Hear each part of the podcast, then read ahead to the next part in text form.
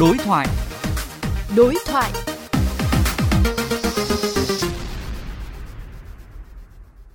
Quý vị thính giả thân mến, áp lực chi phí tăng mạnh khiến Tập đoàn Điện lực Việt Nam EVN đề xuất tăng giá điện. Dù chưa tiết lộ mức đề xuất tăng cụ thể, nhưng đại diện Bộ Công Thương cho biết việc điều chỉnh giá điện đang được xem xét. Điện là hàng hóa đặc biệt, ảnh hưởng lớn đến đời sống người dân và hoạt động sản xuất kinh doanh. Vậy mức tăng thế nào là hợp lý và lộ trình tăng ra sao để tránh tác động ngược tới nền kinh tế và nhận được sự đồng thuận của người dân?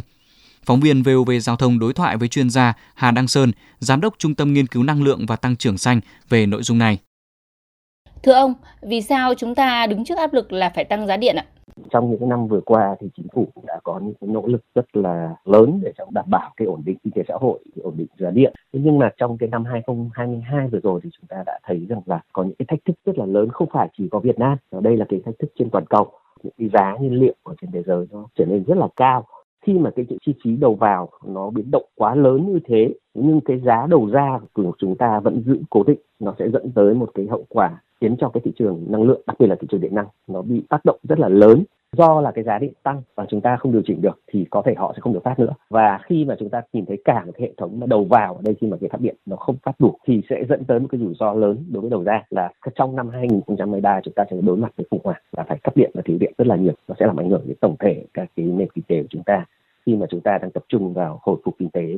Vâng, vậy việc tăng giá điện thì sẽ có tác động nhiều chiều ra sao ạ? Các cái ngành nghề ở trong các cái nền kinh tế của chúng ta đều chịu tác động đối với nhau. Ví dụ như dệt may chẳng hạn thì sẽ chịu ảnh hưởng rất là nhiều đối với những cái ngành mà thâm dụng về mặt năng lượng, ví dụ như là thép hay xi măng, thì cái tác động của nó sẽ là rất mạnh nhưng chúng ta cũng phải nhìn lại cái cơ cấu cái chi phí đối với những ngành đó. Chẳng hạn như ngành xi măng thì tôi không nghĩ rằng là cái chi phí về điện năng nó chiếm quá 10% ở trong tổng uh, chi phí giá thành của sản phẩm đâu. Cho nên là cái mức độ mà nếu chúng ta tăng giá điện ta nhân 10% thì cái tác động của nó chắc là không quá lớn. Nếu mà có một cái đánh giá đầy đủ về tất cả các cái ngành của cơ quan chức năng các cái viện nghiên cứu mà họ có những cái cập nhật về nguồn thông tin thì rất có thể họ sẽ đưa ra một cái con số nó sẽ rành mạch hơn. Nhưng tôi nghĩ rằng nó chỉ độ khoảng 1,2% tác động đến CPI là tối đa. Về phương án và lộ trình tăng giá điện, theo ông thế nào là phù hợp ạ?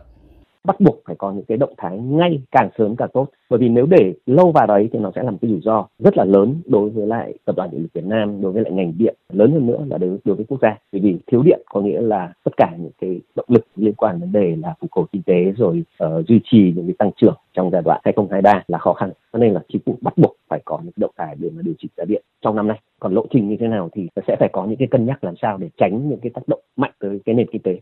Chúng ta phải có những cái con số hơi cụ thể ờ, các cái nhóm ngành nào thâm dụng điện năng ờ, nhiều và cái đóng góp GDP là bao nhiêu. Nếu như mà giá điện tăng lên điều chỉnh ở mức ngưỡng bao nhiêu thì nó sẽ làm ảnh hưởng như thế nào tới các cái nhóm ngành ờ, kinh tế khác nhau. Còn trong đời sống thì tôi tôi nghĩ rằng là đã có những cái cơ chế, những chính sách về mặt giá điện. Xin cảm ơn ông.